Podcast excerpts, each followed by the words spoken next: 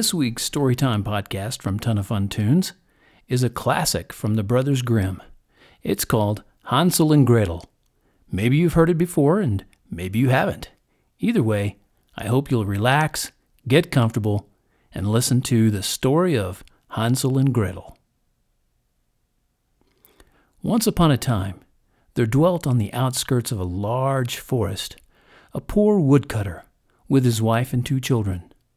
The boy was called Hansel, and the girl Gretel. He had always little enough to live on, and once, when there was a great famine in the land, he couldn't even provide them with daily bread. One night, as he was tossing about in bed, full of cares and worry, he sighed and said to his wife, What's to become of us? How are we to support our poor children, now that we have nothing more for ourselves? I'll tell you what, husband, answered the woman. Early tomorrow morning we'll take the children out into the thickest part of the wood. There we shall light a fire for them and give them each a piece of bread. Then we'll go on to our work and leave them alone. They won't be able to find their way home, and thus we shall be rid of them. No, wife, said her husband, that won't do. How could I find it in my heart to leave my children alone in the wood? The wild beast would soon come and tear them to pieces. Oh, you fool, said she. Then we must all four die of hunger, and you may just as well go and plane the boards for our coffins. And she left him no peace till he consented. But I can't help feeling sorry for the poor children, added the husband. The children, too, had not been able to sleep for hunger, and had heard what their stepmother had said to their father. Gretel wept bitterly and spoke to Hansel. Now it's all up with us. No, no, Gretel, said Hansel. Don't fret yourself. I'll be able to find a way to escape, no fear. And when the old people had fallen asleep, he got up, slipped on his coat, opened the back door, and stole out. The moon was shining clearly, and the white pebbles which lay in front of the house glittered like bits of silver. Hansel bent down and filled his pocket with as many of them as he could cram in. Then he went back and said to Gretel, Be comforted, my dear little sister, and go to sleep. God will not desert us. And he lay down in bed again. At daybreak, even before the sun was up, the woman came and woke the two children. Get up, you lie beds. We're all going to the forest to fetch wood.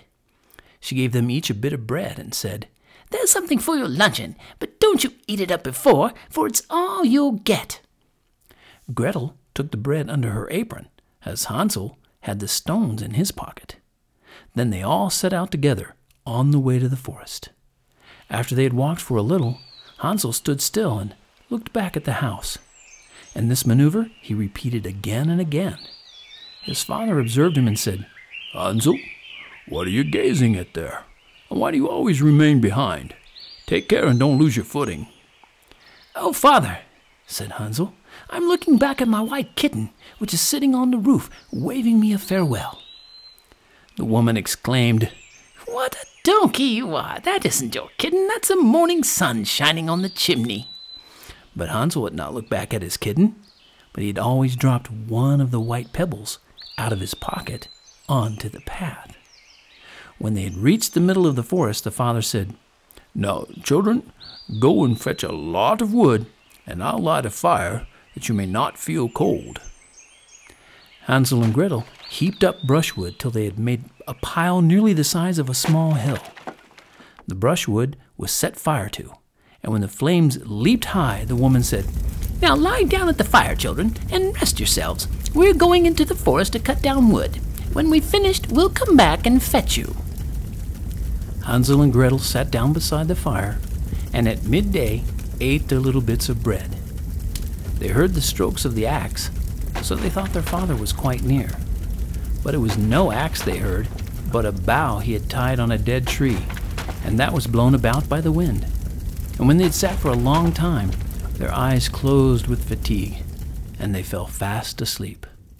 When they awoke at last, it was pitch dark. Gretel began to cry and said, How are we ever to get out of the wood? But Hansel comforted her. Wait a bit, he said, till the moon is up, and then we'll find our way, sure enough.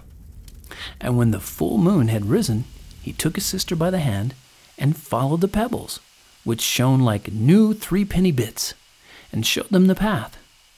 They walked on through the night, and at daybreak reached their father's house again. They knocked at the door, and when the woman opened it, she exclaimed, You naughty children! What a time you've slept in the wood! We thought you were never going to come back. But the father rejoiced, for his conscience had reproached him for leaving his children behind by themselves. Not long afterward, there was again great dearth in the land, and the children heard their mother address their father thus in bed one night. Everything is eaten up once more. We have only half a loaf in the house, and when that's done, it's all up with us. The children must be got rid of. We'll lead them deeper into the wood this time so that they, they won't be able to find their way out again. There is no other way of saving ourselves. The man's heart smote him heavily, and he thought, Surely it would be better to share the last bite with one's children.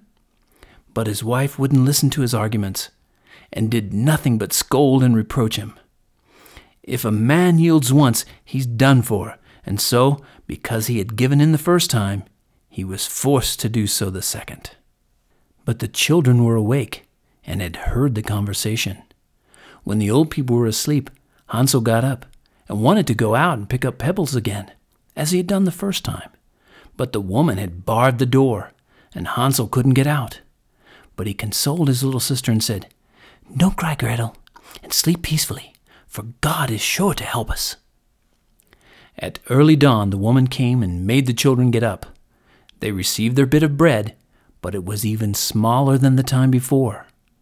On the way to the wood, Hansel crumbled it in his pocket, and every few minutes he stood still and dropped a crumb on the ground. Hansel, what are you stopping and looking about you for? said the father. I'm looking back at my little pigeon, which is sitting on the roof waving me a farewell, answered Hansel. Fool, said the wife, that isn't your pigeon. It's the morning sun glittering on the chimney. But Hansel gradually threw all his crumbs on the path. The woman led the children still deeper into the forest, farther than they had ever been in their lives before. Then a big fire was lit again, and the mother said, Just sit down there, children, and if you're tired, you can sleep a bit. We're going into the forest to cut down wood. And in the evening, when we're finished, we'll come back to fetch you. At midday, Gretel divided her bread with Hansel, for he had strewn his all along their path. Then they fell asleep, and evening passed away, but nobody came to the poor children.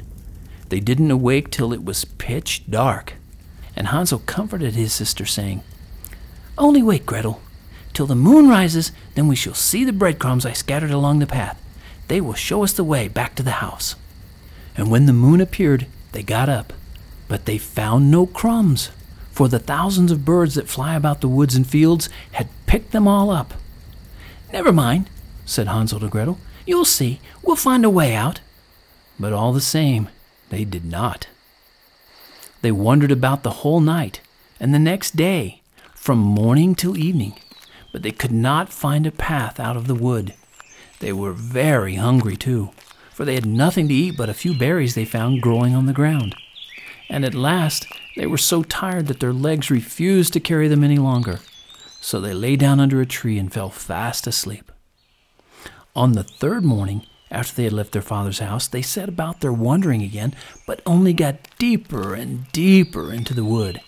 And now they felt that if help did not come to them soon, they must perish.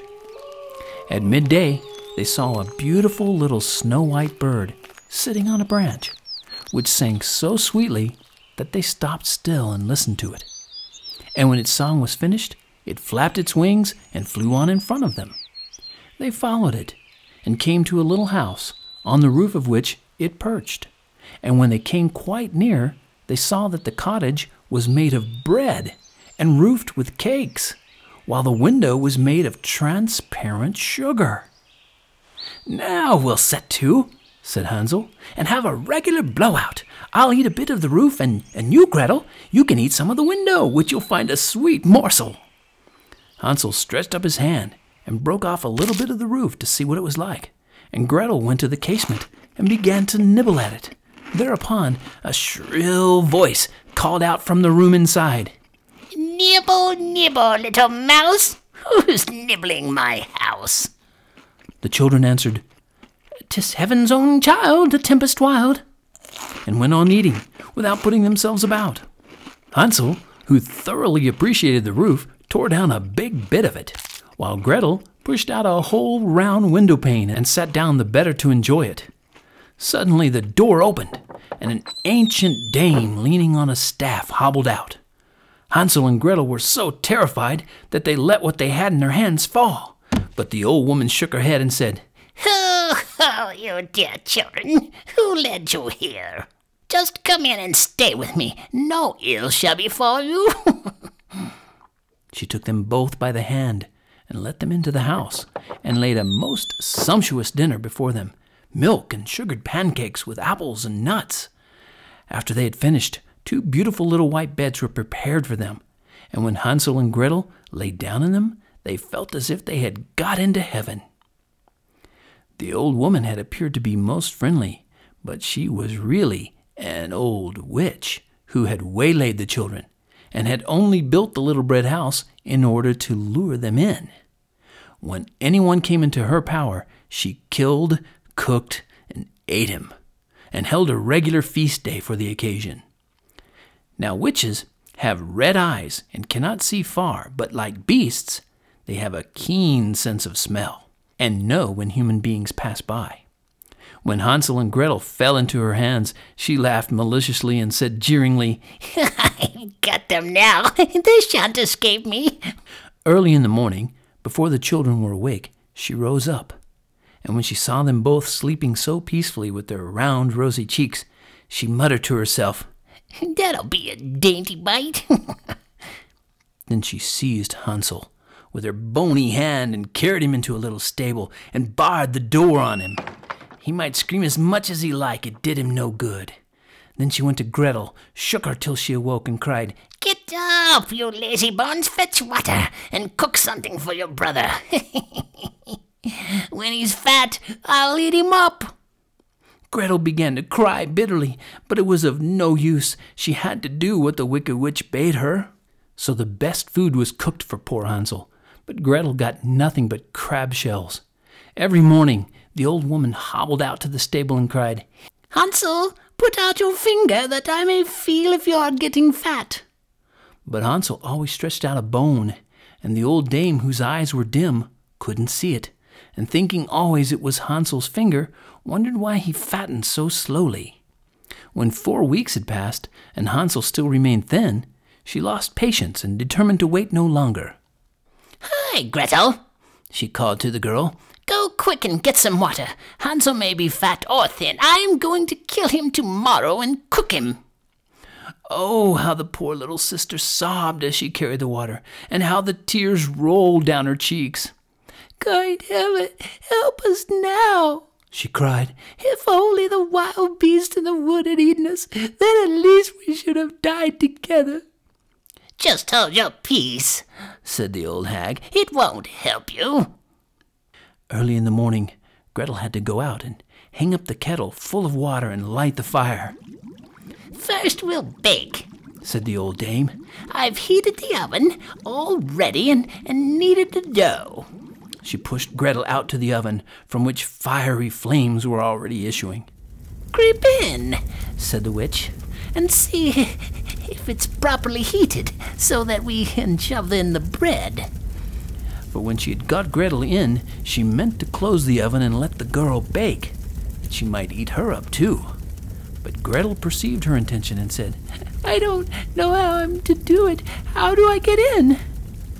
You silly goose, said the hag. The opening is big enough, see? I could get in myself.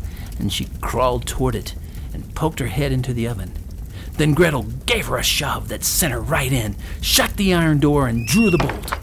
Gracious! How she yelled! It was quite horrible. But Gretel fled, and the wretched old woman was left to perish miserably.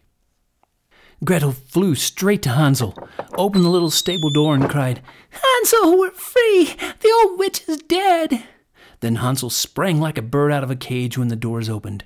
How they rejoiced and fell on each other's necks and jumped for joy and kissed one another.